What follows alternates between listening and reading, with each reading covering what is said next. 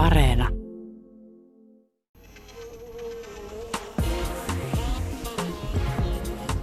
Yle Puhe ja Yle Areena.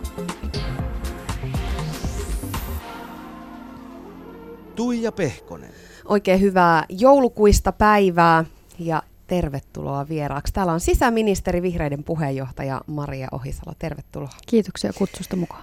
Hieno juttu, että kaikilta kiireiltäsi ehdit. Kuinka, kuinka ministeri ehti joulukuussa jouluostoksille ja vielä haastatteluihinkin? No oikeastaan meillä on ollut suvussa ja ystävien kesken jo pitkään sellainen perinne, että ei osteta toisillemme lahjoja, mikä helpottaa ihan tosi paljon myös tässä nykyarjessa tätä elämää. Eli kaikista tärkeintä on kuitenkin se, että voidaan olla yhdessä, nähdä ihmisiä, olla rauhassa ja vaihtaa kuulumisia pitkästä aikaa. Musta se on niin kuin joulussa yksi hienoimmista asioista, että ei niinkään se, että tai kun kaikilta löytyy paljon jo tavaraa ja muuta, niin jokainen sitten hankkikoo itse aikanaan. No mutta entäs lapset? No lapsille toki lahjoja kyllä, öm, kummilapsille, lähipiirissä muille lapsille jonkun verran, mutta, mutta ehkä myös siinä on yritetty kaveripiirissä sitä, että ei mitenkään liikaa. Että no yleensä kuitenkin vanhemmat, jotka parhaiten tietää, että mitä lapselle kannattaa hankkia, niin vähintään niin, että kysyy sieltä päästä ennen kuin lähtee mitään etsimään itse. Että ei menisi niin kuin turhaa jotenkin haaskuuseen. Mä oon aikana ollut pitkään S-Marketissa töissä ja muistan joulua edeltävät ajat kyllä niin kuin sellaisina stressiaikoina, että kun katsoi sitä asiakkaiden painetta, niin kun piti löytää juuri oikeanlaista laatikkoa ja kinkkua ja se niin kuin stressin määrä, minkä ihmiset välillä tekee siihen joulun alle, niin se on huolestuttavaakin. Mm. Ja ehkä siitä on tullut myös sellainen, että ja olin itse asiassa myös usein jouluaattona töissä sitten ja ehkä itsellä on niin kuin ollut sit sellainen ajatus, että joulun voi ottaa myös vähän rennommin. Mm, ja yleensä siitä sitten nauttiikin vähän mm. enemmän, kun ei mm. hukuta itseään siihen kaikkeen stressiin ja niihin vaateisiin ja toiveisiin mm. ja odotuksiin. Juuri näin. Puhutaan joulusta, Maria Ohisalo, vielä myöhemmin, mutta hypätään hetkeksi ajassa taaksepäin. Sä oot syntynyt naisten päivänä 8.3. vuonna 85 Itä-Helsingin Vesalassa. Niin mitkä asiat lapsuudesta on piirtynyt vahvimpina muistoina sun mieleen? Um, joo, mä oon tosiaan kasvanut eri puolilla Itä-Helsinkiä, Vesalassa hetken ja Vuosaaressa, Mellunmäessä, Herttoniemessä. Ja itä-helsinkiläisyys on mulle aina ollut sellainen niin kuin, tietynlainen osa identiteettiä. Ja Itä-Helsingissä parhaita asioita on tietysti ylipäätään se, että luonto on aina lähellä. Ja edelleen tänä päivänä asun Viikissä ja, ja paljon pyöräilen pitkin idän rantoja. Siellä on huikeita metsäreittejä ja rantareittejä. Ja se, että, että paikoin myös ehkä ärsyttää se kuva, mitä Itä-Helsingistä piirretään ulospäin. Sillä on edelleen vähän huono maine. Tämäpä juuri ja sitä mainetta pitäisi monella tavalla kohentaa, koska moni ihminen, joka siellä on elänyt ja elää, niin kokee sen erittäin hyvänä kasvuympäristönä lapsille. On viimeisen päälle hyvät koulut ja hyvät palvelut, liikenneyhteydet ja juuri tämä luonnonläheisyys aina. Niin tota, nämä on varmaan niitä asioita, että on päässyt lapsena treenaamaan, pelasin jalkapalloa ja harrasti yleisurheilua ja, ja opettajat oli aina viimeisen päälle loistavia näissä Itä-Helsingin kouluissa ja ehkä tällaisia asioita. Niin sun lapsuuteen tosiaan kuulu esimerkiksi metsissä leikkimistä ja seikkailukirjojen lukemista ja, ja urheiluasioita, jalkapalloa ja, ja partiota. Ja sitten sä oot kuulemma tykännyt leikkiä nukkekodilla, jonne oot askarellut ruokia ja tauluja. Mutta minkälaisena sä kuvailisit sitä pikkumariaa nyt kun katsot aikuisena itseäsi taaksepäin? No tota, Jaa, vaikea sanoa. Varmaan sellainen niin kuin aika avoin lapsi siinä, että, että mä oon muutettu aina aika paljon ja viikonloppuisin, joka toinen viikonloppu on käynyt Fajan suvun puolella, mun vanhemmat oli eronnut, niin ehkä sellainen, että on kohdannut uusia ihmisiä aika paljon elämässä, mennyt uusille pihoille monta kertaa uusiin kouluihin, niin siitä on ehkä myöhemmässä elämässä ollut tosi paljon hyötyä myös. Et nykytyössä varsinkin, kun yhden päivän aikana voi olla kymmenen eri asiaa ja niistä viisi vähintään uusien ihmisten tapaamisia uusien asioiden äärellä, niin tota, se minä pienenä varmasti on niin kuin, silleen auttanut tätä nykypäivän minua myös monella tavalla. Tosiaan harrastin paljon urheilua ja aika meni paljon siinä. Pelasin Nintendo-pelejä ja keräilin niitä ja kävin ahkerasti koulussa. Tein aina läksyt, mutta en välttämättä lukenut kokeisiin niin kuin viikkoja, vaan enemmänkin niin, että sit se ajatus oli se, että kun läksyt oli tehty, niin sitten kun koe tuli, niin sitten välillä oli vähän sellaista viimeisen illan paniikkia, että sitten luettiin kyllä, mutta tota, niin kuin pärjäsin koulussa hyvin ja tykkäsin koulusta tosi paljon. Ja ylipäätään niin kuin just ehkä toiminta mainitsit, että, että on lukenut aina paljon, niin se on auttanut toki yleisesti siinä niin kuin koulussa pärjäämisessä. Ja toisaalta sitten, niin kuin sanoin, niin, niin silloin muistan, että opettajilla oli aikaa yksittäisille oppilaille tosi hyvin. Nykyään tilanne on paikoin tosi paljon heikompi, että ei välttämättä ehditä puuttuu, jos nähdään, että jollain opiskelijalla jotain murhetta tai huolta vaikka koti, kotisuunnasta on tai muuta, niin, niin tota, aikanaan kyllä oli viimeisen päälle. Vaikka siinä niin tuli se 90-luvun lama, niin ei se suoranaisesti vaikka meidän koulumaailmassa näkynyt. En muista sellaista. Minkälaisista asioista sä haaveilit silloin pikkumariana? Mullahan oli sellainen jännä ajatus, että olisin halunnut poliisiksi. Ja sitten on itse asiassa ihan niin kuin mielettömän hienoa, että on päätynyt juuri tähän tehtävään. Se sitten siinä kohtaa, kun mä lopetin urheilu aktiivisemmin, niin siinä kohtaa myös tämä ajatus sitten poliisiksi hakeutumisesta ja pääsykokeihin menemisestä sitten jäi. Siellähän on siis kuntotestit, tietysti niistä täytyy ensiksi selvitä. Ja sitten jossain kohdassa alkoi yhteiskuntatieteet kiinnostamaan ja sitten päädyin sosiaalipolitiikkaa lukemaan. Ähm, mutta tota, mm, joo, voi, Voisi olla, että olisit myöskin poliisin housuissa niin sanotusti. Niin, tämä oli sellainen niin kuin lapsuuden haave. Toki voin kuvitella, että aika monella suomalaislapsella ehkä tämä haave nimenomaan on. Poliisihan on nimittäin suomalaisten keskuudessa tosi luotettu viranomainen. Siinä, missä meidän alalla mietitään nyt vaikka pelastustoimen toimijoita, niin onko 99 prosenttia suomalaisista, jotka luottaa siihen, että palomiehet ja pelastusalan ammattilaiset tulee paikalle, niin poliisin kohdalla luvut taitaa olla 90, mutta siis aivan mielettömän korkeita lukuja kaikkinensa, että suomalaiset todella turvallisuusviranomaisiin luottaa vahvasti. Ja sieltä varmaan sitten tulee myös se, että kun poliisit ja pelastusalan ihmiset käy myös kouluissa ja tekee sitä yhteistyötä, mikä on tosi tärkeää, että kasvatetaan pienestä pitäen ihmisille sitä luottamusta siihen, että apua todella aina saa mua hymyilyttää, kun tuli mieleen omat lapsuuden haaveet. Mä oon siis uhonnut, että musta tulee presidentti. Mm. Toki oli muitakin haaveita, opettaja, mm. laulaja, pianonsoittaja ja, ja muutamia muita siinä sivussa, mutta tota, se taisi jäädä haaveeksi. Lapsuudessahan kaikki on mielikuvituksessa aina mahdollista, että sitten kun ikää tulee lisää, niin sit valitettavasti ne elämän realiteetit vähän iskee. Niin, mutta toisaalta kyllähän niin kuin silleen toimittajistakin useat lähtevät politiikkaan mukaan ja suosittelen ihan kaikille sitä, Joo, että jos ei, politiikka kiinnostaa, niin mukaan vaan. Ei lähetä vielä kuitenkaan presidentin pestiä havittelemaan.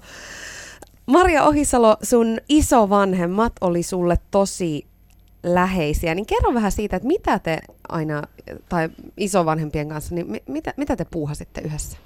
Joo, tosiaan joka toinen viikonloppu kävin isäni luona ja sitten usein oltiin siinä samalla sitten hänen vanhempiensa luona käymässä ja Helsingin Puotilassa asuivat silloin ja, ja tota, siellä samoja juttuja. Pelasin Nintendoa siellä mummin luona ja, ja kokattiin yhdessä ja käytiin metsälenkeillä ja, ja tota, ihan sellaista hauskaa rentoa yhdessäoloa. Tämä Nintendo-asia on aika kiinnostava siinä mielessä, kun pelien haitallisuudesta puhutaan nykyään niin tosi paljon ja, ja sä oot vähän niin kuin älähtänyt tähän, tähän vastaan, että se pelaaminen voi myöskin auttaa ja pelastaa, niin miten se pelimaailma sulle tarjosi lapsuudessa ja nuoruudessa turvaa? Mm, tosiaan nyt kun mietin nykyistä pestiä, niin, niin sisäministeriöhän valvoo tietysti esimerkiksi rahapeli lainsäädäntöä. Lainsäädäntö tehdään meillä ja nyt meillä on tässä arpajaislain kakkosvaihe hanke menossa, josta nimenomaan näihin pelihaittoihin pyritään puuttumaan entistä vahvemmin. Toki nyt kyse on siis todella rahapeleistä eikä niinkään sitten vaikkapa konsolipeleistä, joita, joita itse olen pelannut. Eli äm, olen jotenkin ajatellut, että ne, se pelimaailma on sellainen omanlaisensa todellisuus, mihin ehkä moni ihminen paikoin myös että ottaa niin kuin siitä normiarjesta sellaisen irtioton myös pelaamisen kautta. Että siinä missä lukeminen on selkeästi tällainen keino myös itselleni, niin, niin pelaaminen on sitä myös. Ja tota, niiden pelimaailmojen kautta on aika paljon pystynyt myös oppimaan esimerkiksi englannin kieltä aikanaan ennen kuin kunnolla alkoi edes vielä oppitunnit, niin oli jo sanakirjasta katsottu tiettyjä sanoja, että osataan pelejä pelata eteenpäin. Ja, ja tota, tietysti yhä useampi nykynuori tietysti varttuu ihan täysin niissä, niissä mobiilipelien ja konsolipelien maailmoissa. Ja musta se on ihan tärkeää, että pelien kauttahan on olemassa vaikkapa empatiapelejä ihan niin kuin tällaisena omana genrenään, jossa nimenomaan pyritään myös siihen, että ne pelit ikään kuin opettaa jotain tiettyä asiaa, että olisi sitten kielen oppimista tai sitten vaikka lisää empatiaa ihmisille, niin musta oikein tervetullutta. Joo, sitä tarvitaan kyllä. Pitääkö se paikkansa, että tämä on sulle myöskin edelleen jollakin tavalla tärkeää tämä maailma, että oot, siis keräilet pelejä ja, ja sulla on siis noin parin sadan pelin kokoelma itselläsi? Joo, kyllä pitää paikkansa, että ehkä tässä arjessa ei ole kyllä aikaa pelaamiselle – yritän lukea jonkun verran kirjoja, mutta sillekin pitäisi olla enemmän aikaa. Mutta nyt lähinnä se menee siihen, että sit jos sattuu menemään johonkin messuille, jossa vaikka olisi retropelimyyjä, niin sieltä yleensä käy jonkun kasetin sitten poistamassa mukaan. Ja, ja tota, enemmän se on ehkä sellainen, että aikanaan, kun oli muutama peli, joita sitten aina ne pelattiin läpi ja sitten vaihdettiin kavereiden kanssa, niin sitten se ei oikein päässyt niinku karttumaan se kokoelma, mutta siinä kohtaa, kun lähti itse sitten töihin jossain elämänvaiheessa, niin sitten mä aloin uudestaan ostamaan takaisin niitä pelejä, mitä joskus aikanaan on pelattu. Jossain vaiheessa sä oot myös ainakin vähän pohtinut pelisuunnittelijakoulutukseen hakemista, hakemista niin onko se ollut ihan tämmöinen niin oikeasti vakavasti otettava äh, haave vai, vai olisiko sen voinut ihan oikeasti joskus toteuttaa? Ää, on ollut jossain myöhemmässä vaiheessa, ei niinkään niin kuin lapsuudessa ja, ja peli, kulttuuri ylipäätään on tietysti elänyt valtavassa muutoksessa ja vaikka suomalainen peliteollisuushan on ihan viimeisen niin kuin kymmenen vuoden sisällä noussut maailmanlaajuiseen tietoisuuteen isosti. Ähm, jossain kohdassa tosiaan mietin, että että pelisuunnittelu olisi yhdistänyt. Mä kävin lukioaikana kaikki mahdolliset kuva, kuvaamataidon kurssit, mitä saattoi ja olin tosi innostunut niin kuin taideaineista ylipäätään ja mietin, että voisiko sieltä puolelta löytyä jotain mielenkiintoista. Ja tämä, jos mikä olisi yhdistänyt sitten niin kuin sitä ää, taiteellista tekemistä toisaalta sitten siihen niin kuin peliharrastuneisuuteen. Ja Kyllä, vielä ihan niin kuin muutamia vuosia sitten olen katsonut huvin vuoksi, että miten vaikkapa Tampereen yliopistolla, jossa tehdään pelitutkimusta tänäkin päivänä Suomen Akatemian hankkeessa, niin että mitä niin kuin nyt sitten sosiologin tutkinnolla, niin, niin tietysti pelitutkimuspuolella olisi paljon mielenkiintoisia kysymyksiä myös, että ei se ole mihinkään ehkä täysin myöskään hävinnyt se ajatus. Tässähän on pitkä matka aikaa vielä, mm. Tie, tiedä mihin sitä päätyy. Jos, jos sä tekisit pelin, äh, niin minkälainen se olisi? Mm, siinä olisi paljon luontoa ja metsiä. Siinä olisi äh, Super Mario-maailmoista ja muista Donkey Kongeista ja muista. Siinä olisi taikametsiä, joissa tapahtuisi asioita. Mä olen siis käynyt Japanissa joitain vuosia sitten ja kun suurimmat tai mielenkiintoisimpia, tunnetuimpia maailmanlaajuisesti pelisuunnittelijoita on usein tullut Japanista. Ja siellä kun pääsi kiertämään paikallisessa luonnossa, niin näki myös jotenkin sen, että okei, tästä maailmankuvasta, näistä kuvista sitä pelimaailmaakin on rakennettu monin paikoin. Ja se jotenkin hienolla tavalla niin kuin avasi sitä sielun maisemaa. No tuossa äsken tuli mainittua, että sä olit hyvä koulussa. Vielä yläasteella sulla oli siis reilusti päälle ysin keskiarvo. Mutta lukiovaiheessa niin sulle iski kapina. Niin mitä vastaan sä silloin kapinoit ja miten? No ehkä aika pientä se kapina on ollut, mutta ajatus siitä, että sitä oli ala-asteelta lähtien tehnyt aina viimeisen päälle ne läksynsä ja lukenut vaikka sitten viimeisenä iltana, mutta paljon niihin kokeisiin ja pyrkinyt saamaan hyviä numeroita ja sitten ehkä tuli joidenkin aineiden kohdalla sellainen olo, että tässä on nyt vaikka ranskaa opiskeltu kirjoista vuosia, mutta oli olo, että minä en niin opi oikeasti tätä kieltä tälle luokassa istumalla, vaan että jonain päivänä pitää lähteä ranskaa ja siellä puhua sitä kieltä, niin sitten sen oppii. Ja itse asiassa oli onni, että pääsin sitten yliopistoaikana, vietin neljä kuukautta Pariisissa ja opiskelin siellä – se kummasti kyllä auttoi sen kielitaidon kartuttamisessa heti, mutta että, ja sitten oli ajatus, että, että luen vaikka pitkiä ää, matematiikkaa ja fysiikkaa ja muita ja sitten lopulta siellä, jos missä sitten kävi ilmi, että okei, nyt ei enää riitä se, että tekee vain läksyt, vaan pitää tehdä vielä enemmän ja pitää niin kuin myös sit todella lukea kokeisiin pidemmän aikaa. Mikään ei riitä. Niin, mikään ei riittänyt. Että ehkä se ajatus siitä, että okei, nuoruudessa on muitakin asioita ja, ja tota, kai sitä teini-ikäisenä sitten tuli kaiken näköistä muuta mielenkiintoista myös, että sitten vähän se koulunkäynti paikoin sitten, tai jotenkin niin kuin ehkä annoin vähän siinä periksi, että en niin kuin, hikettänyt niin kovasti. Mähän on muuten joskus aika pienestä kiinni, kun miettii niitä elämän jotenkin sellaisia hetkiä ja käännekohtia, että tässä tämä olisi voinut lipsahtaa ihan jonnekin toiselle raiteelle. Mm, kyllä. Ja siinä kohtaa varmasti olisi voinut, että, että ehkä siinä kuitenkin sitten se tapa, että oli tottunut niin pitkään aina hoitamaan ne asiat niin, että no okei, tehdään läksyt ja näin, niin tota, mm, sitten ei kuitenkaan täysin päästänyt sitä niin kuin repsahtamaan. Mutta täytyy sanoa, että monessa kohtaa on ollut sellainen myös niin kuin onnimatkassa siinä, että on vaikka säilynyt terveenä. Jos olisi tullut joku terveydellinen ongelma, niin voi olla, että se olisi ollut tosi paljon vaikeampaa se koulussa pärjääminen. Ja monen kohdalla sitten valitettavasti käykin se, että hetkellisesti jäädään ehkä jälkeen opinnoissa tahdissa ja sitten ei päästä enää mukaan ja sieltä onkin vaikea sitten nousta ja sen takia tietysti kaikki mahdolliset tukipalvelut, mitä koulun arjessa voi olla ihmisille, niin on tosi tärkeitä.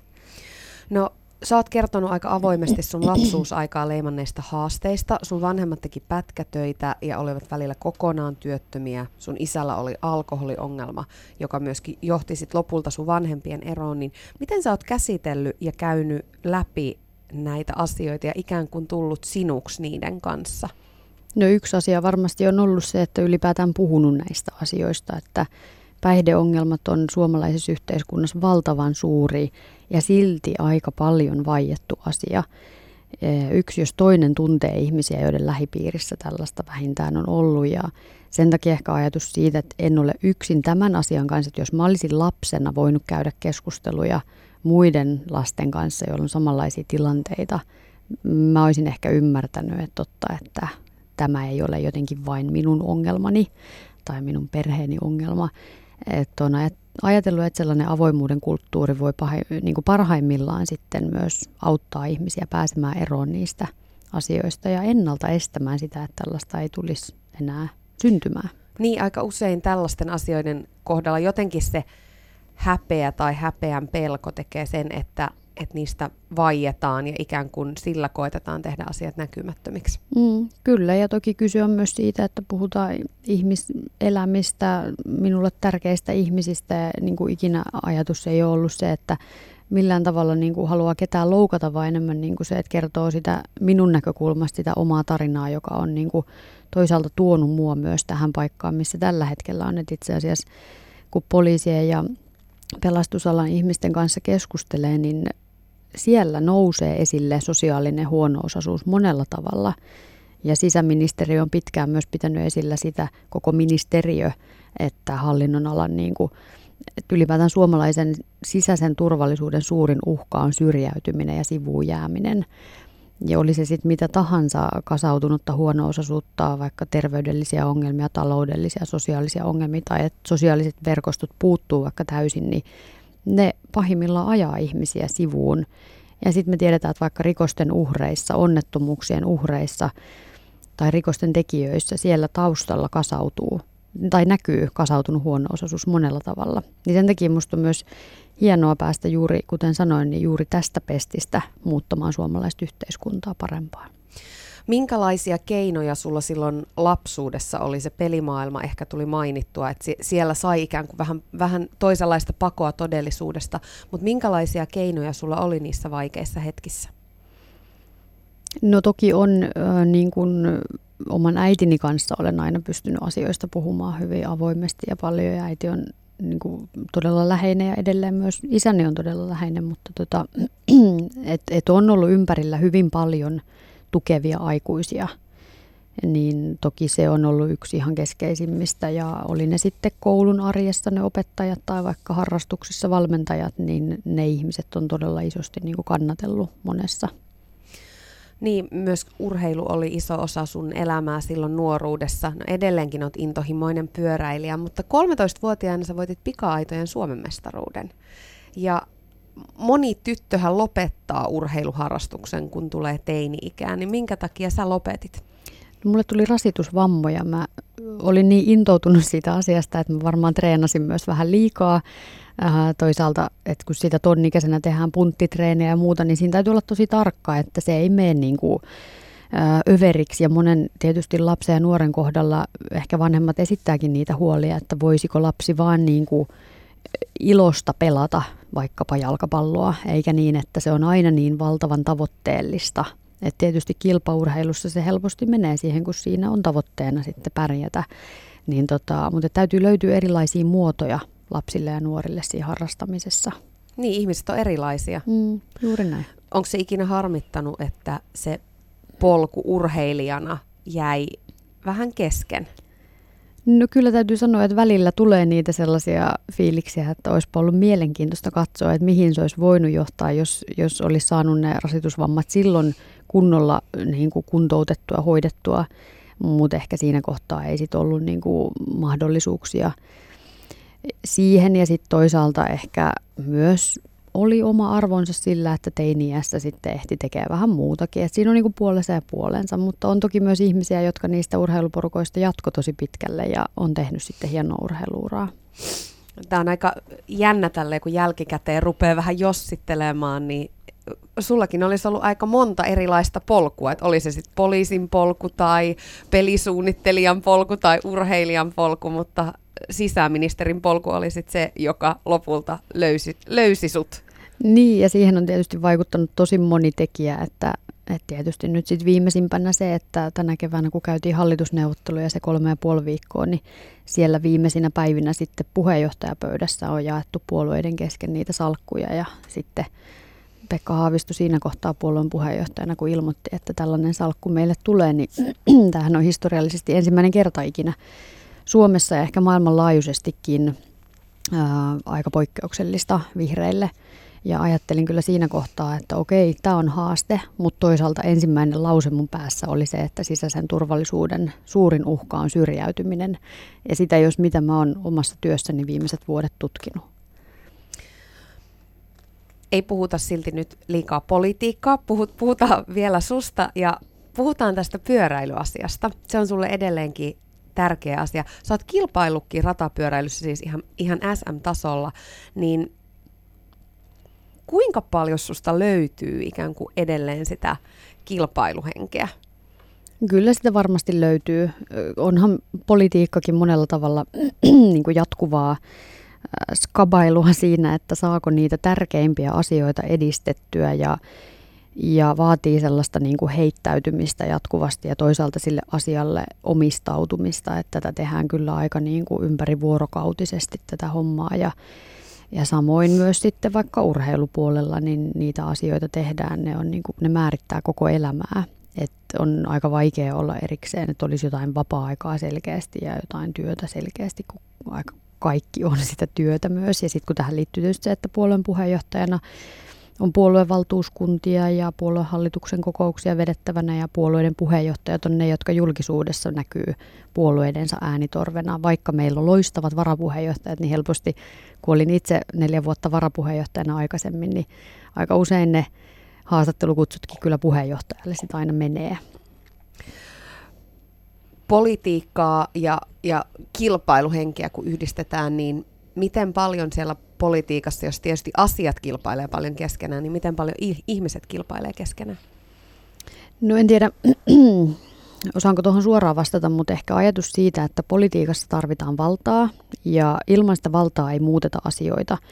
Ja sen niin kuin sanominen ääneen välillä tuntuu, että se jotenkin hätkähdyttää ihmisiä tai jaa, että sinä puhut vallasta. No mutta kyllä pitää puhua vallasta ja Roosa Meriläinen, joka on mulle ollut monella tavalla idoli, niin kuin olen hänen oppejaan monessa jotenkin seurannut hänen kirjojaan, lukenut vaikka Roosa Meriläisen ja Saara Särmän tällainen Anna mennä kirja tai Anna palaa kirja, nyt kun muistan oikein nimen, niin siinä on loistavalla tavalla puhuttu siitä, että miten nimenomaan nuorten ja naisten pitää myös pystyä tarttumaan valtaa, jotta ne asiat muuttuu. No tällä hetkellä sä oot tietenkin asemassa, jossa, jossa valtaa on, niin jäin vielä miettimään tähän pyöräilyasiaan liittyen. Suomessahan ei ole tällä hetkellä yhtään kansainväliset vaatimukset täyttävää tämmöistä rataa, pyöräily, velodromia, niin eikö sun asemassa saisi aika nopeasti tämän asian korjattua, ja kun on vielä niin kuin ministerille itselleen tär- tärkeä laji, niin, niin on, onko se niin, että, että itselle rakkaassa asiassa, niin niitä on ehkä jopa niin kuin vaikeampi ajaa? No toki onhan meillä historiassa tapauksia, joissa liian läheisiin asioihin, kun ministerit ovat jotenkin ajaneet vaikka rahoituksia, niin nehän on pahimmillaan tosi niin kuin demokratiassa niin kuin vaikeita paikkoja. Ei, ei voi olla niin, että ministeri ajaa niin kuin omalle, omalle urheiluseuralleen jotain asiaa tai niin kuin, että hyötyy siitä suoranaisesti itse, No tämän, minkä nostat esille esimerkkinä tämä sisävelodromin puuttuminen Suomesta, niin on kyllä oikeasti kyllä, siis haaste siinä, että, että suomalainen pyöräily voisi lähteä ihan uudella tavalla nousuun, jos puitteet olisi kunnossa, mutta että nythän meidän nykyinen olympiavelodromikin on aika huonossa kunnossa ja kaipaisi pikaista korjausta. Että se on toki niin kuin yhtäältä Helsingin, mutta myös valtion yhteinen hanke sitten, jos sitten tällaiseen niin sisäveloon joskus lähettäisiin. Näitä hankkeita on ollut viime vuosien aikana joitain, missä on pyritty hakemaan myös yksityistä rahoitusta, mutta että, että sitä ei tosiaan vaikkapa Helsingin kaupunki yksinään maksaisi, että siihen tarvitaan sitten valtion vastaantuloa ja tällä hallituskaudella on monia asioita, joita parannetaan, mutta tämä ei nyt valitettavasti vielä ole listalla. Ehditkö sä pyöräillä enää ministerin töiltä itse laisin? No mulla oli muutama, olisiko ollut puolitoista vuotta sitten kesällä, kun pyöräilin töihin ja, ja ehin käydä kunnolla lenkkejä tekemässä viikon aikana, niin mulla oli tavoite, että 200 kilsaa viikossa. Oho! Ja siihen pääsin kyllä tosi usein, mutta nyt nykyisellä se on ehkä 50 kilsaa viikossa, jos sitäkään, jos se yhdellenkin ehtii tekemään, niin se on hyvä. Ja sitten salia yritän tehdä siellä aina välissä, mutta et kyllä niin kuin aika vähille on jäänyt nykyisellä. Niin kuinka aktiivista elämänasennetta ylipäätään pystyy ministerin pestiä hoitaessa pitämään yllä? No liikunnallisesti niin en osaa muiden ministerien puolesta sanoa, mutta että oma, omalta osaltani niin olen kyllä ihan tänä syksynä, syksyn aikana personal trainerin ottanut avukseni siihen, että hän vähän kattoisi mun kalenteria ja laittaisi sinne niitä saleja ja katsoisi myös sen, että ehtii syödä lounasta ja ehtii nukkua tarpeeksi ja palautua, koska se on myös keskeistä. Sit varsinkin jos tekee tosi paljon töitä ja treenaa tosi paljon, niin siinä palautumiselle täytyy todella jäädä aikaa. Mutta enemmän se treenaaminen tällä hetkellä on sellaista omaksi iloksia, että jaksaa sitten paremmin töissä myös, kun ehtii jotain tehdä. Kuinka paljon ne työasiat tulee uniin, kun musta ainakin tuntuu, että semmoiset pienemmätkin elämän haasteet, niin helposti aamuyöllä, kun niitä kolme aikaa miettii, mitä itse jonkin verran harrastaa, niin, niin ne tuntuu aika suurilta. Niin entäpä sulla? Mä oon aina ollut aika hyvä nukkumaan, mikä on kyllä tässä työssä eduksi, koska näitä asioitahan on niin paljon, että kaikkea ei vaan ikinä ehdi tekemään ja jatkuvasti tulee uusia asioita työpöydälle.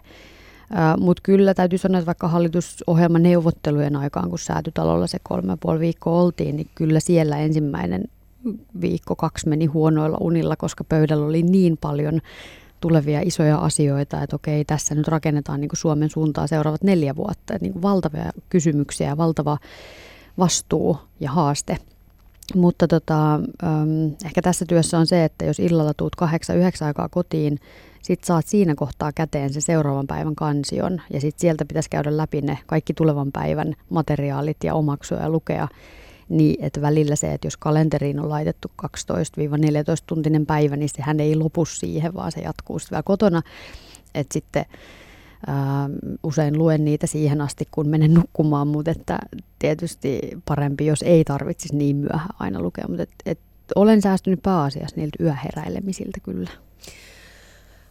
Aina mietin poliitikkojen kohdalla ja isoja päätöksiä tekevien ihmisten kohdalla, että miten ne ylipäätään suhteutuu ne oman elämän, ne niin sanotut pienen ihmisen ongelmat ja, ja sitten se, kun työkseen ratkoo koko Suomea ja, ja välillä vaikka koko Eurooppaa koskevia asioita. Pystyykö sitä vaikkapa oman elämän haasteita heittämään sivuun, jos, jos koko Suomella on edessään suuria haasteita?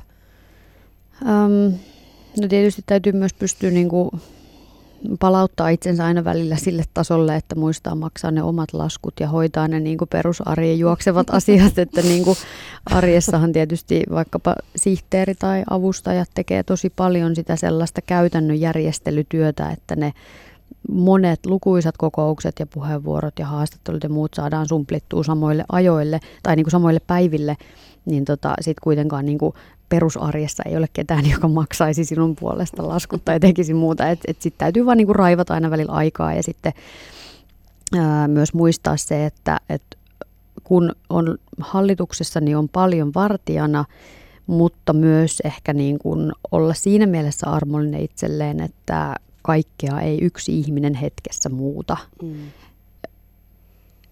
Niin. Kuinka kauan siitä ylipäätään on, että sulla on esimerkiksi ollut tavallisen ihmisen arkea ja kaksi vapaa päivää ja muut herkut niin sanotusti? No syksyn aikana on ollut muutama kerta, että on ollut pari-kolme vapaa päivää putkeen, uh, mutta sitten on ollut myös viikonloppuja, että esimerkiksi puolue, puheenjohtajana just vaikka puoluevaltuuskunnan kokoukset on sitten usein lauantai-päivänä ja ja jatkuu vielä sunnuntaillekin, mutta että itse on sitten pakko lähteä sieltä puolessa välissä pois, koska se yksi vapaa-päivä pitää pystyä vähintään pitämään, niin tota, mutta eihän tässä nyt niinku ehkä tavanomaista arkea ihan liiemmin ehdi elämään, että kyllä tämä pyörii aika pitkälti tämän työn ympärillä, mutta mielettömän mielenkiintoisten asioiden ympärillä ja on jotenkin tosi niinku tietysti etuoikeutettu siitä, että saan tehdä tällaista työtä. Miten te olette puhunut ajankäytöstä esimerkiksi kotona? Koska kyllähän toi ulkoapäin kuulostaa siltä, että äh, kaikki aika mikä on, niin se menee niihin töihin.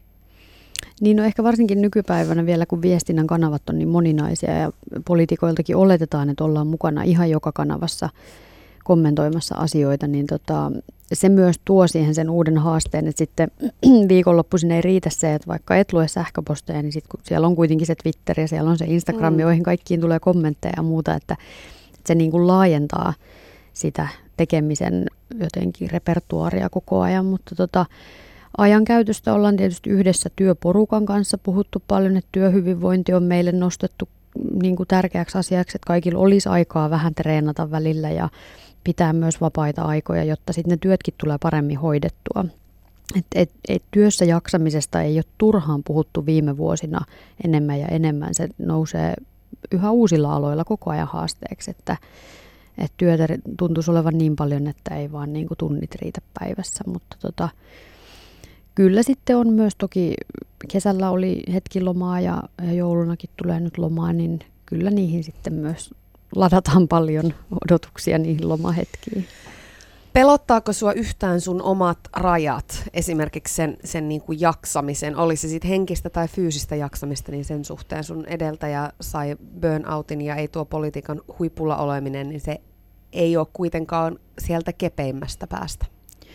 Niin, no siis täytyy sanoa, että on niin kuin siinä mielessä rankka työ, että kun tähän liittyy nämä edellä mainitsemani sosiaaliset mediat, mutta toisaalta myös koko niin kuin se mun mielestä tärkeä vastuu, että, että poliitikot pitävät yhteyttä ää, niin kuin medioihin, että ovat saatavissa ja haastatteluihin valmiina mahdollisimman paljon niin kuin avoimessa yhteiskunnassa, valmiit kertoa siitä, että mitä tehdään, niin tota, tämä ää, jatkuva sellainen niin kuin tavoitettavissa oleminen plus vielä tästä omasta pestistä, kun katson, niin tietysti sisäministerin on oltava myös vähän eri tavalla valmiudessa kuin jonkun toisen ministerin, että mitä tahansa yhteiskunnassa tapahtuu, niin aika usein ne kommentit sitten täältä suunnasta halutaan liittyen turvallisuuteen siis ja niin kuin isoihin vakaviin kysymyksiin, niin tota, mm, on siinä toisaalta haastetta, mutta pikkuhiljaa asioista tulee myös rutiinia ja sitten ne alkaa ehkä toimia ää, niin kuin helpommin ja niihin ei tarvita sellaista latausta joka kerta, kun mennään jonkun uuden henkilön tapaamiseen vaikka ja, ja toki niin kuin se on valtavan suuri se tuki, mikä vaikka ministeriöstä itsessään jo tulee, että virkahenkilöt valmistelee viimeisen päälle hyviä puheenvuoroja ja, ja spiikkareita, papereita, että näillä, näillä kommenteilla nyt voit mennä tuonne ja tuonne. Ja ei tästä muuten niin kuin selviäisi yksinään tietenkään kukaan. Niin kaikkeen tietysti tottuu, mutta kuinka paljon töissä tulee vielä vastaan sellaisia hetkiä, että jännittää?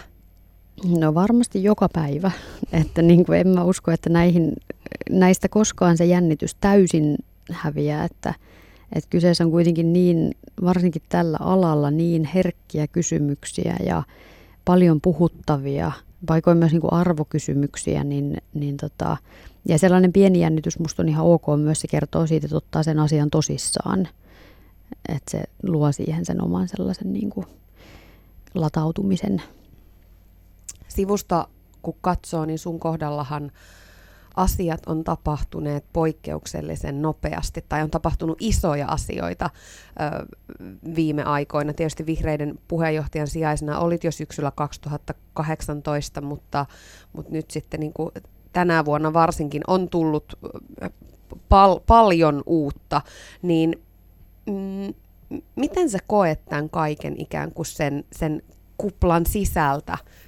katsottuna, kun elämä on heittänyt varmaan aikamoista kuperkikkaa.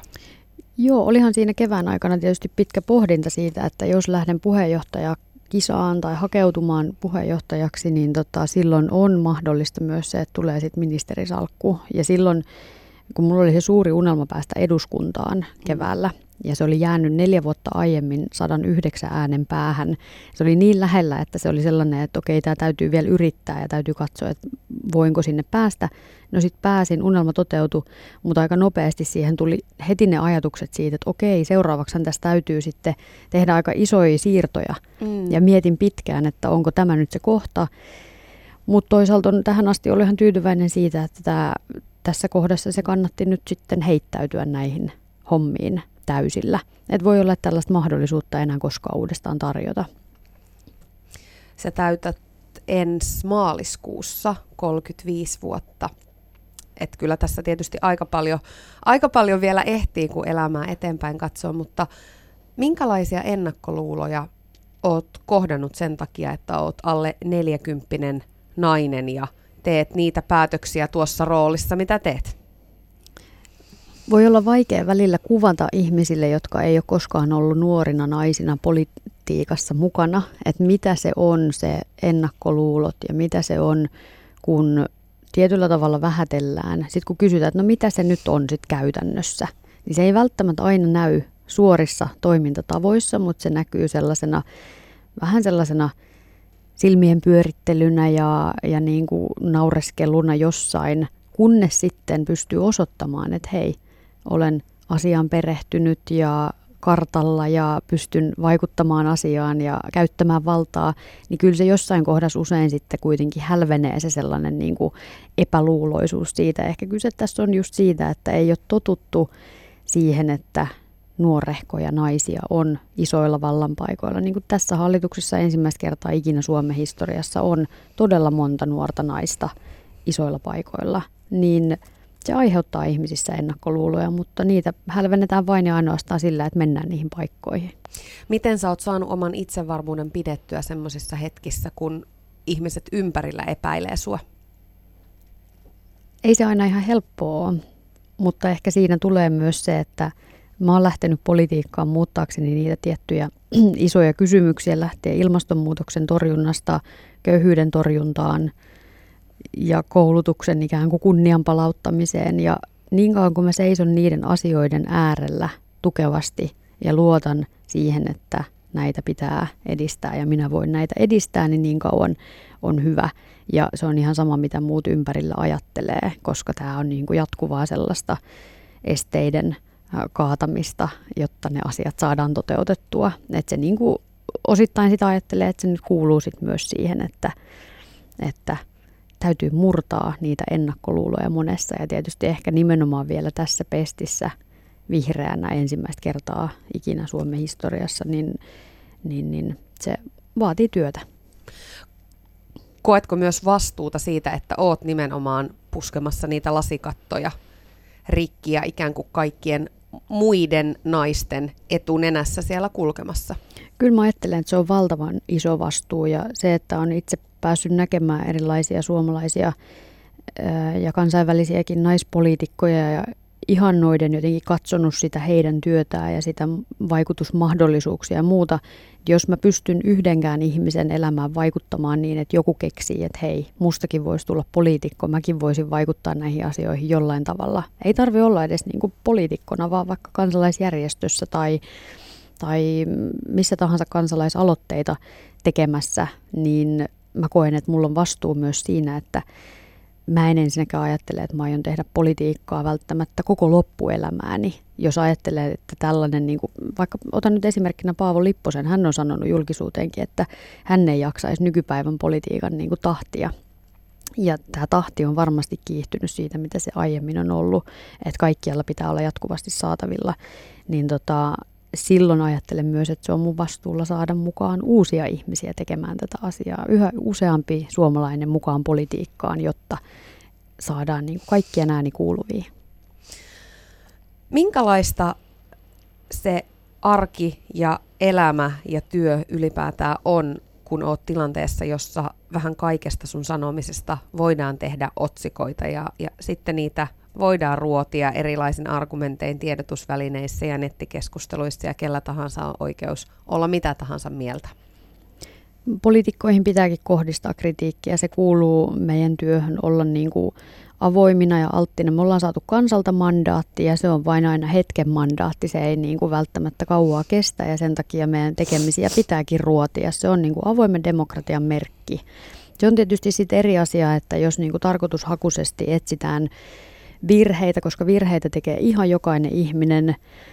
Ja ehkä tietysti se, että minkä kokoisia virheitä ja mistä sitten tuomitaan. Ja niin kuin, että välillä, välillä on nähtävissä toki sellaista niin kuin tarkoituksellistakin väärin ymmärtämistä ja muuta, mutta, mutta kullakin on oikeus omaan mielipiteensä. Ja niin kauan ajattelen, että avoimessa demokratiassa nimenomaan on tärkeää, että puhutaan asioista, joista ollaan eri mieltä on varmasti niin, että ministeri tekee asioista, asioita, joista sataprosenttisesti suomalaiset eivät ole kaikki samaa mieltä. Se on aina politiikassa niin.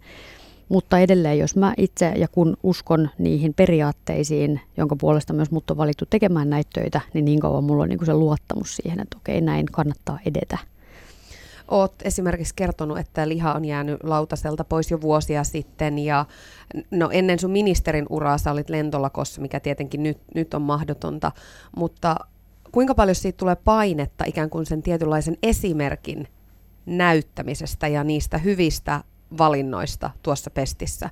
Sähän kun meet ruokakauppaan, niin joku varmaan kuikistaa, että no, minkälaisia valintoja se ministeri Ohisalo nyt siellä ruokakaupassa tekee. Mm, kyllähän siinä on vastuuta ja, ja tietysti äm, myös siinä, että on juuri niin kuin vihreiden puheenjohtajan niin vihreisiin on kohdistettu aina, että kun mietitään millainen niin kuin muutosliike vihreät on ollut jo syntymävuosistaan lähtien silloin 30 vuotta sitten, niin ollaan oltu voima, joka haluaa tulla muuttamaan suomalaista yhteiskuntaa. Ja silloin ikään kuin todistustaakkaa vahvasti myös meillä, että meidän pitää osoittaa jotenkin, että no me itsekin teemme tämän asian jotenkin niin kuin uudella tavalla. Ja se sellainen...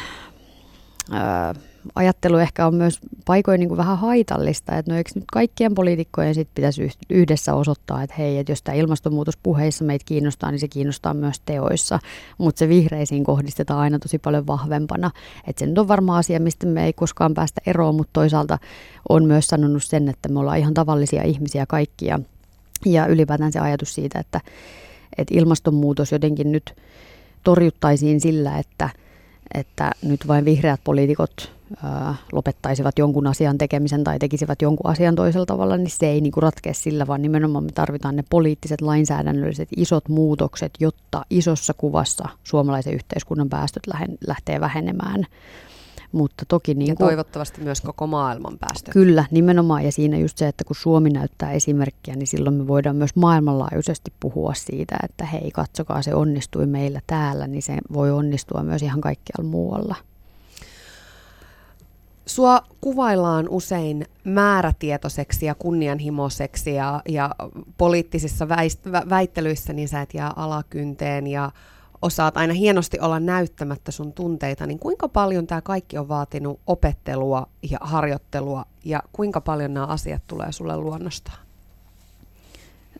Toki siinä aikaisemmassa tutkijanpestissä pääsin vaikkapa median kanssa aika paljonkin yhteistyöhön ja annoin haastatteluja siitä köyhyyseriarvoisuusteemasta lähtien ja, tai liittyen siihen ja toisaalta sitten varapuheenjohtajana jonkun verran myös on päässyt julkisuuteen ja se julkisuudessa oleminen sinänsä on niin kuin tullut tutuksi, mutta mm, et varmaan sitä niin kuin tekemällä oppii. Ehkä se nyt ennen kaikkea sitä on, että en ole erityisemmin mitään esiintymiskoulutuksia tai muita. Et jonkun verran toki niitäkin, mutta ei mitenkään hirveän paljon. Et kyllä se tässä arjessa, kyllä sitä sitten pikkuhiljaa myös virheistä oppii.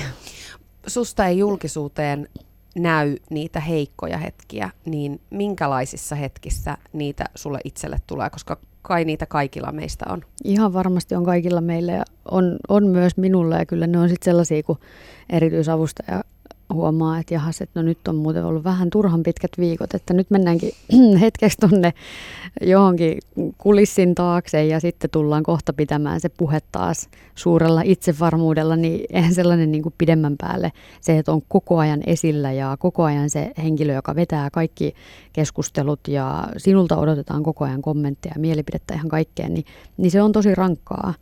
Ja, ja siihen toki kyllä koko ajan tottuu, mutta sen takia sillä vastapainona pitääkin olla sitten niitä vapaita hetkiä, että saa vaan, niin kuin, vaan olla rauhassa ja omana, täysin omana itsenään irti siitä niin kuin työminästä myös.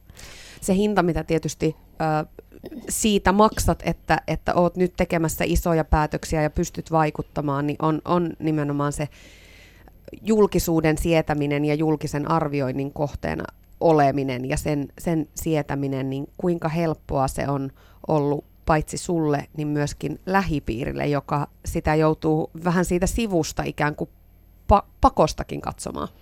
Mm, no ehkä tähän niin kuin liittyen myös aikaisempiin keskusteluihin tässä, niin vielä se, että kun sanoin, että avoimessa demokratiassa ylipäätään pitää olla asioista eri mieltä, mutta sitten, että ei esimerkiksi pitäisi mennä niin kuin uhkailujen kautta tai, tai henkilöön menevien kommenttien kautta. Että tämä on ehkä ollut lähipiirillä vähän erikoista sit ymmärtää, että jos he nyt sitten sattuu lukemaan jotain keskustelupalstoja, joissa toivotaan minulle väkivaltaista kuolemaa tai muuta, niin, niin kun, eihän nämä nyt helppoja kenellekään ole.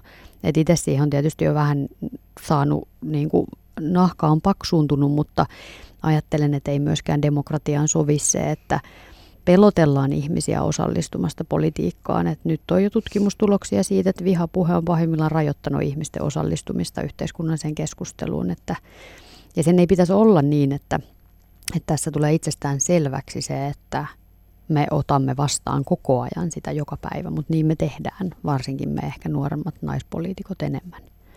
Toivottavasti se muuttuu. No siihen kyllä pyritään niin kuin monin keinoin. Yhtäältä on puhuttu Oikeusministeri edistää tätä maalittamisen kriminalisointia ja toisaalta me tehdään yhteistyötä vaikka ihan eurooppalaisittain näiden isojen somealustojen, Facebookien, Twitterin ja muiden kanssa, että he myös tunnistaisivat oman vastuunsa siinä, että sitä sisältöä vihamielistä ja niin uhkaavaa sisältöä myös voitaisiin poistaa. Ja tietysti medialukutaito on ihan keskeistä, että ymmärretään, miten nämä alustat toimii ja ylipäätään ei oteta aina ensimmäisenä sitä ensimmäistä uutista välttämättä ainoana totuutena, vaan myös niin kuin muistetaan lukea laajalti medioita ja näin.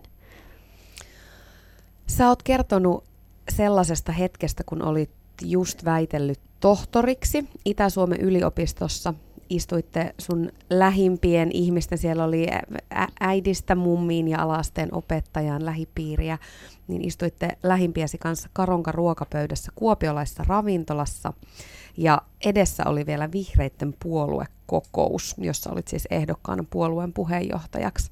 Jos miettii tuota hetkeä, niin sä olit saavuttanut jo silloin aikamoisesti ja, ja ikään kuin aika paljon oli vielä vasta edessä päin, niin mitä menestys sulle tarkoittaa? Mitä se sulle on?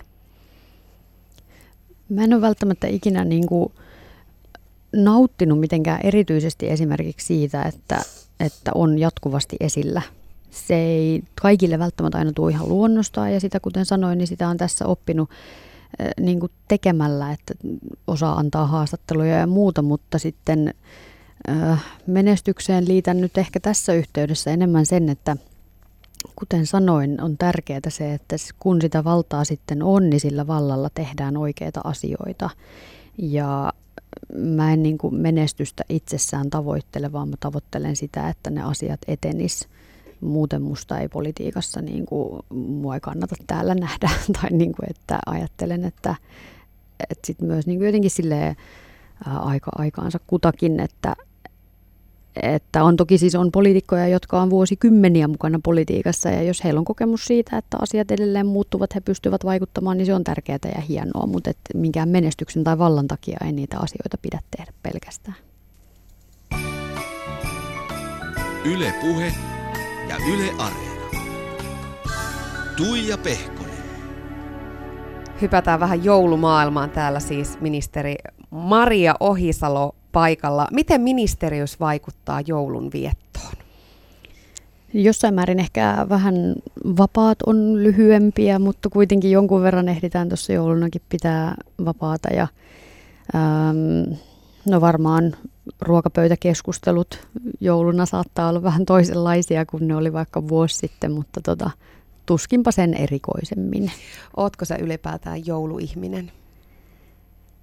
Joo, periaatteessa pidän kyllä juhlasta ja tärkeä juhla itsessään, mutta tota, kuten tuossa ihan alkuvaiheessa mainitsin, niin kun on ollut kaupassa töissä niin aikoina, kun ihmiset hamstraa ja niin kuin viimeisen päälle jotenkin stressaa sitä hetkeä, niin ehkä siitä on tullutkin se tunne, että joulussa pitäisikin keskittyä niihin läheisimpiin ihmisiin ja hetkessä elämiseen ja rauhallisuuteen. Niin tota, ehkä se, muistan myös joskus aikanaan, kuinka äitini kanssa, kun kahdesta asuttiin, niin syötiin jouluna joulupizzaa, kun ajateltiin, että ei haluta stressata yhtään, niin tällä me vältettiin täysin ja ei myöskään ostettu niitä lahjoja ja se oli, niin kuin, se oli tosi rentouttavaa ja ihanaa. Meinasin kysyä, että minkälaisia perinteitä sulla on aiemmin jouluna ollut, mutta tuosta voisi vähän päätellä, että aika monenlaisia. Niin, ne on ehkä saattanut vähän vaihdella ja tietysti se, että on niin kuin ollut kahden suvun luona aina välillä viettänyt sit joulua toisen suvun luona ja näin, niin se on tietysti ehkä tuonut myös sitä, että ei ole aina täsmälleen juuri samanlaista ja jotain tiettyä asiaa, mutta perinteitähän luodaan myös uusissa yhteyksissä, vaikkapa nyt sitten ää, oman avopuolisoni kanssa, niin tota, yhteinen joulukuusi on nyt ollut sitten se juttu, että tänä vuonna nyt sitten tulee toista kertaa. Ja, et pikkuhiljaa voi olla, että uusia perinteitä myös syntyy. Maria, sä oot myöskin toiminut nyt joulupukin apulaisena ja toit mulle yhden lahjan paketoitavaksi. Se taitaa olla kirja. Se on kirja ja se on tosiaan Kukka Ranna ja Jaana Kannisen kirjoittama Vasta tuuleen Saamen kansan pakkosuomalaistamisesta. Tietokirja ja tosiaan EUn ainoana alkuperäiskansana saamelaisista ei ole Suomessa tarpeeksi tietoa.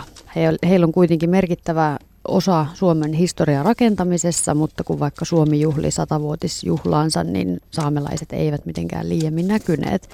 Ja nyt on loistava teos tullut, jotta ihmiset voisivat perehtyä asiaan enemmän ja ylipäätään ehkä tässä kun nyt syksyn aikanakin hallitus on tehnyt tällaisen äm, totuus- ja sovintokomission perustanut ja, ja siihen on tulossa jäseniä saamelaisyhteisöistä ja, ja valtion tasolta yhdessä käymään läpi niitä historiaepäkohtia, että miten todella on pakko suomalaistettu ja valtio on tässä monella tavalla toiminut väärin, niin tästä tarvitaan Suomeen lisää tietoa ja tätä tämä kirja tuo. Kenelle tämä paketti menee? Ajattelin antaa sen näissä hienoissa, nyt kun paketoit sen niin kauniisti, kiitos. Niin, Tästä tulee kaunis. Kyllä, kyllä. Tasavallan presidentti Sauli Niinistö sivistyneenä henkilönä varmasti mielellään lukisi lisää teemasta ja ajattelen, että olisi hienoa, että Suomen valtion ylimmän johdon tasolta tulisi signaaleja siitä, kuinka tärkeä asia on kyseessä huomasitko, että paketointikäteni hetkeksi kangistuivat, kun kuulin, että kenelle paketti menee Ei tästä, paineita. Tästä tuli pieni paine, mutta, mutta tuota, lapsuudesta saakka olen tätä taitoa treenannut, joten uskon, että presidentti saa nyt arvoisensa paketin. Mutta tässä on siis, pa- paitsi että tulee joulumielen tervehdys, niin tulee myöskin pieni poliittinen viesti mukana. Tietyllä tavalla ajattelen, että jokaisen suomalaisen olisi hyvä asiasta tietää enemmän ja, ja on tärkeää nyt myös, että Suomen valtion tasolta käydään läpi tätä historian epäkohtia. Lupaathan kertoa Sauli Niinistölle, että tämä on äh, täällä Yle puheella äh, minun toimestani paketoitu. Laitetaan mukaan viesti. Yes, tämä oli joululahja myöskin minulle siis samalla. Kyllä. Mä pyysin Maria sua tuomaan myöskin jonkin jouluisen valokuvan, mutta, mutta sä toit kyllä nyt sitten, otit vallan omiin käsiin ja toit nyt sitten jotain ihan muuta, mutta tämä kelpaa hyvin. Joo, tässä on nyt siis tota mun ehkä elämäni hienoin joululahja jostain alaasteajoilta.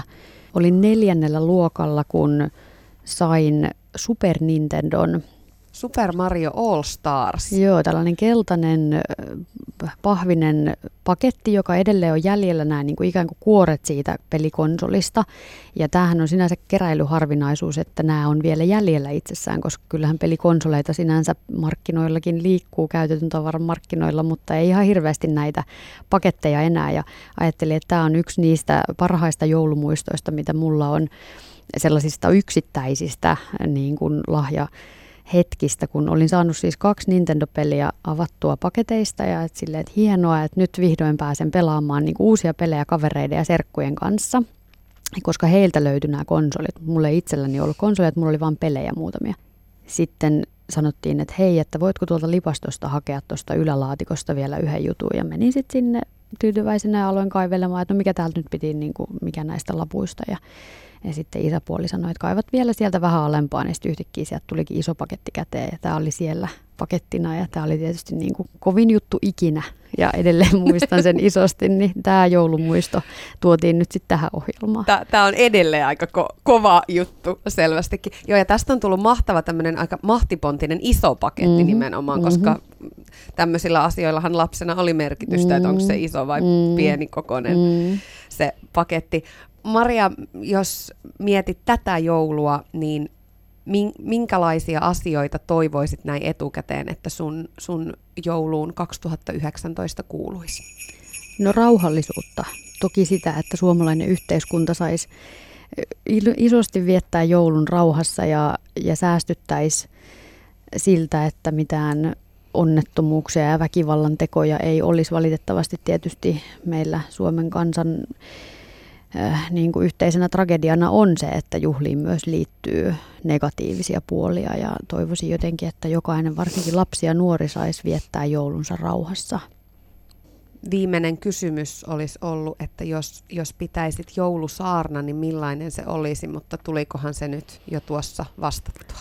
No ehkä tämä liittyy jo siihen, varmasti voisin puhua tästä näkökulmasta, että, että meillä aikuisilla on valtava vastuu siinä, että millaista turvallista yhteiskuntaa me luodaan. Ja jos me luodaan lapsille ja nuorille turvattomuutta, niin se jatkuu siitä ylisukupolvisesti vielä eteenpäin. Että, että koen, että on, on vastuullisessa paikassa siinä, että suomalaisten turvallisuuden tunnetta myös lisätään ja tätä koko sisäistä turvallisuutta parannetaan. Kiitos kovasti Maria Ohisalo, että pääsit vieraaksi tänne ja hyvää joulua ja tietenkin tsemppiä kaikkeen. Kiitos paljon ja hyvää joulua kaikille.